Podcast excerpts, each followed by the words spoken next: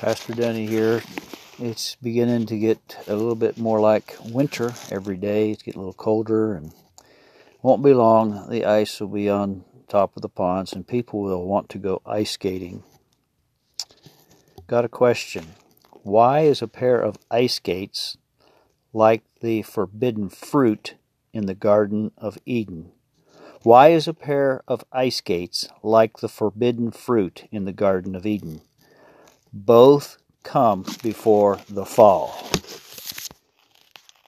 Yes, you can only appreciate that if you've tried to go ice skating because there's a thing called slipperiness on top of the ice, and sometimes those skates let you down. And I've yet to find a soft spot on an ice skating rink that's all pretty hard. Hey, I'm looking at Isaiah chapter 7 and verse 14. Therefore, the Lord Himself will give you a sign. The virgin will be with child and will give birth to a son, and will call him Emmanuel. Wow. 900 years before it takes place. The, the sign of a child coming into the world. What an awesome, awesome declaration. The virgin will be with child and give birth to a son. The magic of Christmas, or should I say, the holy anointing of Christmas. There's something very special about this season, and it's because it's the Son of God that made it special. It's that lady who said, Yes, God, I'm willing to carry the Christ child to birth. Yes, it is God with us. Mary was a very humble servant, blameless before the Lord. Not sinless, just blameless. She was doing everything she could to live a godly life. And God chose her, and favored her to carry the Christ child. Keep your heart pure Keep reading the Word, keep praying, and God will choose you to lead someone else to Christ, to bring Jesus into their heart, to see them feel the Holy Ghost, the evidence of speaking in tongues, to see the gifts in operation in their lives. God can help you to strengthen others, bless others, and bring them into this relationship with Jesus that's so, so important, so important. It's Emmanuel, God with us, Jesus living in our hearts, Holy Spirit walking alongside of us.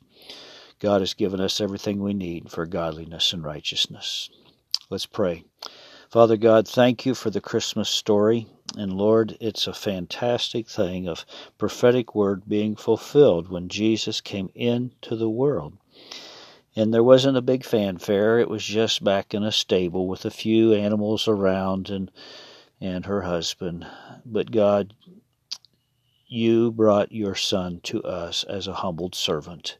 He humbled himself even to the cross to pay the price that we have a personal relationship with our Heavenly Father. Thank you, Lord Jesus, for giving your life. Thank you for going through the suffering.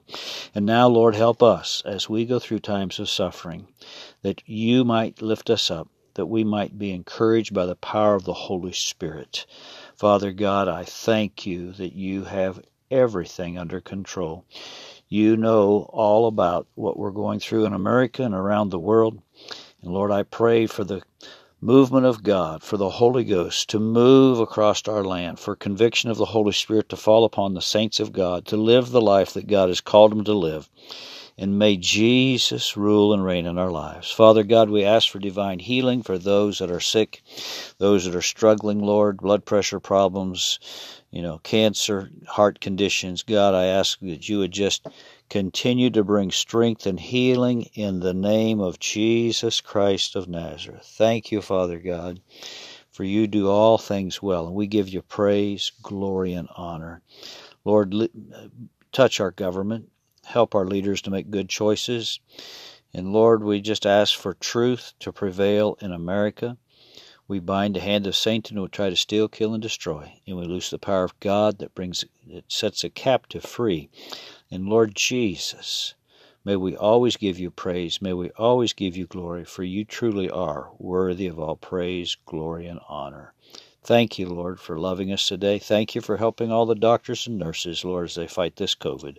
Thank you, Lord Jesus, for loving us today and helping us to celebrate the birth of our Lord and Savior, Jesus Christ. Thank you, Lord, for blessing us with peace and contentment and joy from the throne room of heaven. In Jesus' name, amen. God bless you.